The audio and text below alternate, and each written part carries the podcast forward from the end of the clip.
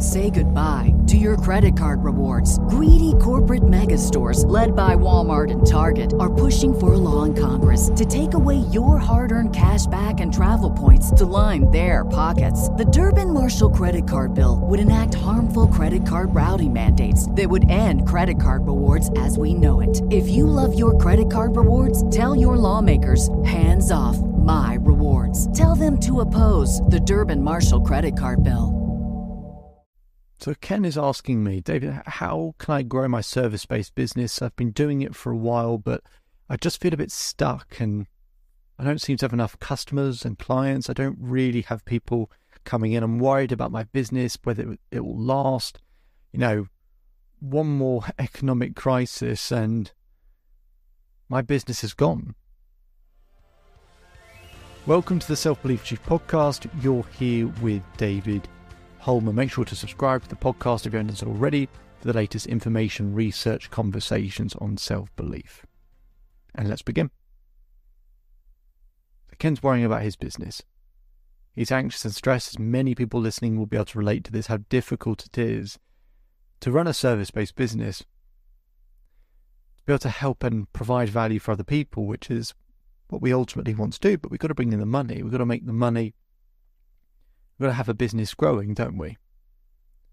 So he's struggling with his business, and I really want to go back to basics with him. I really want him to understand what it is he's ultimately trying to do. So I asked Ken, Ken, who is your ideal customer? Ken thinks about it and he goes, um, I, it's uh, was or is anyone who's got an interest in in this area in this thing that I do, um, and anyone who has an interest in you know anything to do with health. I said, Ken, who is your ideal customer? He tries to answer again with the same level of hesitation and spluttering. So I ask him again. What becomes clear is Ken doesn't know who his ideal customer is. And if you don't know who your ideal customer is, then what are you aiming all your services at? The biggest issue I see with a lot of service based businesses is they fall in love with their business, they fall in love with their products and services, instead of falling in love with their ideal customer. That's who you've got to fall in love with. You've got to fall in love with who they are, what they value, and what they need. But too people, too many people, kind of design a product that looks cool to them, and they get really excited about it, passionate, and then they go and do that. But it's not necessarily what the ideal customer wants. Now, I made this mistake in my business for years. So I'm not trying to say this from a point of I know everything. I, I'm saying this from points of extreme pain and failure, where for years people just didn't know about my business because I didn't know how to position myself well enough, because I didn't really know who my ideal clients were. The first program I designed was about dealing with heartbreak. I knew it, I understood it, but I then spent six months researching, really deep dive research. I would go on, you know, I do everything. Like, for example, going on Amazon, finding any books about heartbreak, then reading all the comments that people put about those books. What's the language they're using? What are they talking about? What do they need? What do they want? What do they value? And finding the common denominators. Right? What's the worst thing they're going through? Right? What's the thing they ultimately want? And what I started to find was people go through heartbreak, their biggest fear is ending up alone. It just kept coming up.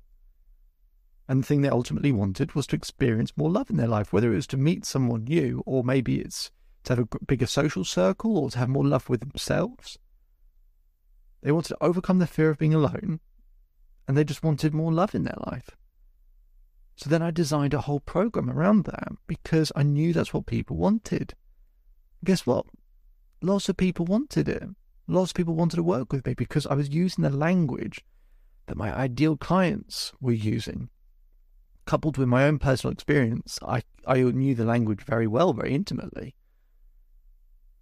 So again, I have to get an understanding of who his ideal customer is. We get him to do the research, to do the work, to actually understand what is it that they value, what do they need, what do they want, what do they want that no one else is providing. So he does this research. It takes a lot of time to do the research. There's no shortcut. There really isn't. But he'd just never done it. We'd never been taught how to do the research before. There are lots of things I, get people to, you know, fill out a, a 10 page document with questions so that it helps them understand how to research it. But as painful as that sounds, once you do it, you don't have to keep working it out. Every product, service, bit of marketing material, everything, you can just go back to that document and assess is it matching what my ideal customer or client wants? Because ultimately, if you're in a service-based service-based business, you should be providing people exactly what they want and need. Otherwise, you shouldn't really be in business. You should be giving people what it is they need and asking for desperately. Give them that with tremendous added value. If you do that, you'll be fine. So, having these conversations with Ken, he does the research, comes back, he gets an understanding. And then we look at his existing products and services. We find about 60% of them are irrelevant. They're just not what his customers want, his clients want. So we start to reshape them, right? We start to change the products and services. We create ones that people actually want or are asking for. We start getting an understanding of what his existing customers have been constantly asking for as well. See what is working and what isn't you know, success leaves clues. And we gather up all that information and then we can create a, a, a product and service where his ideal customers want it and are desperate for it and absolutely need it and are sort of banging down the door hoping that they can get his service. Now, why do people avoid all of this? Well, the trap we all get into, and I've been in this trap before, is we think if I narrow down my niche to something really clear and really specific, just one particular ideal customer, then am I not just going to lose out on loads of people? Ironically, it's the opposite.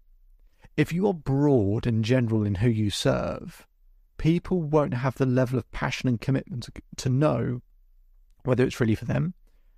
And so they'll kind of hesitate and they'll be unsure. Maybe some people do it, maybe some people won't, but it's all very casual. If you're casual about who your ideal customer is, your customers will be very casual with you if you're really specific and niche, yes, it'll push other people away, right? Who don't who don't want that service. But for the people it is the right people for, more of them will come through the door, and a lot more of them will come through than if you be broad and general. Actually, the numbers of clients or, or customers you'll have will be significantly higher. So do the research. If you get the bullseye right, it's then very easy to know what services and products to then create. If you do that, there's an infinite amount of growth that's then possible for you, and that gives you the best chance of succeeding. And then once you nail it with one niche and you're getting that right, in the future, in the future, you can then move to another niche.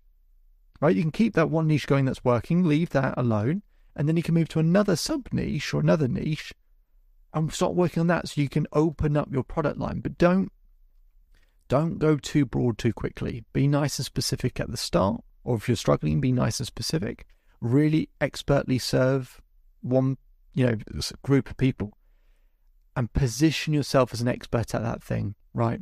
If you fall in love with your ideal customer, work out the language that they use and what they value and need, provide a product and service that meets that exact need, you can start positioning yourself as an expert at that thing. And people want to work with experts, not generalists. My name is David Hulman. If you change today, today will change your life. So enjoy the rest of your day. Enjoy the rest of your life. If you want more information, visit the Self Belief Chief website. There's hundreds and hundreds of free hours of free content on there. Otherwise, I'll speak to you again soon. Mother's Day is almost here, and you can get her the most beautiful time tested gift around a watch she can wear every day from Movement. Whether your mom is into classic dress watches, rare and refined ceramics, or tried and true bestsellers, Movement has something she'll love. And right now, everything at Movement is up to 50% off site wide during their Mother's Day sale. A watch is a gift that celebrates all the time you spent with mom, and a Movement watch is even more than that. Movement uses industry leading materials for their fresh modern watch designs, from technically complex ceramics to vintage inspired style. All for an incredible value your wrist and wallet will both love. And with one size fits all convenience and fast free shipping and returns, it's a stress free shopping experience. Save big on the best Mother's Day gift ever with Movement. Get up to 50% off site wide during their Mother's Day sale at MVMT.com. Again, that's up to 50% off at MVMT.com.